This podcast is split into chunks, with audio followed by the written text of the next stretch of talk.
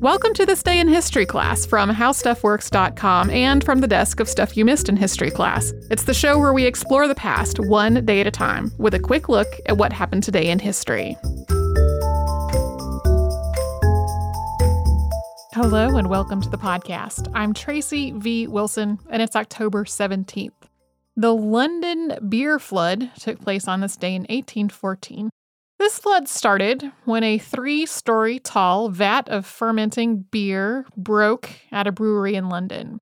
In accounts about the day, there are two different companies described as being responsible for this vat of beer. One was the Misters Henry Meux and Company on Bainbridge Street. The other was the Horseshoe Brewery on Tottenham Court Road. Now, those two roads, Bainbridge Street and Tottenham Court, met at an intersection. And Misters Henry Meux and Company had bought the brewery that same year. That's why there's a discrepancy in who exactly was responsible for this broken vat.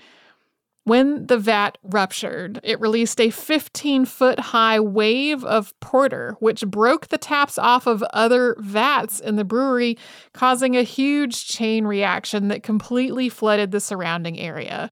This sounds like the setup for a joke, but it was a tragedy. Many buildings were completely destroyed. There wasn't any kind of drainage, so the beer just plowed through everything in its path. At least eight people were killed. This included a mother and a daughter who were having tea together.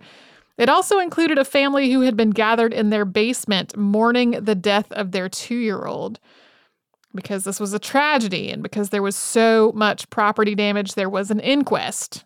One of the hoops that was holding that vat together had broken and slipped off earlier in the day, but that apparently wasn't all that unusual an occurrence.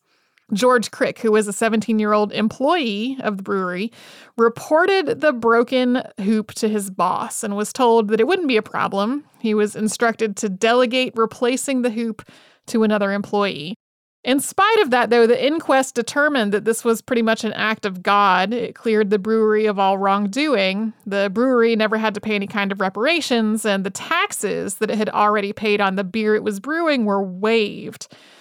This brewery did eventually reopen after the catastrophe, but it closed again in 1921. There were a lot of rumors following this, and you'll still see this in accounts written more recently up to today claiming that people rushed into the streets with their pots and pans and other vessels to try to scoop up some of this free beer.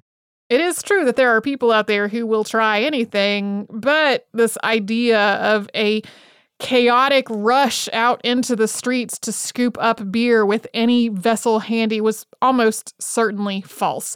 It was more meant to insult the predominantly Irish population of the neighborhood by playing on negative stereotypes. There are also elements of this story that sound really similar to the Boston molasses flood, which happened just over 100 years later and killed 21 people in Boston's North End.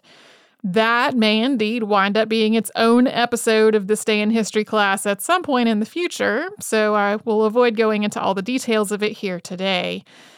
You can learn about this in the February 4th, 2015 episode of Stuff You Missed in History class called Six Impossible Episodes, which is six brief stories that weren't quite enough to stand on their own as a podcast.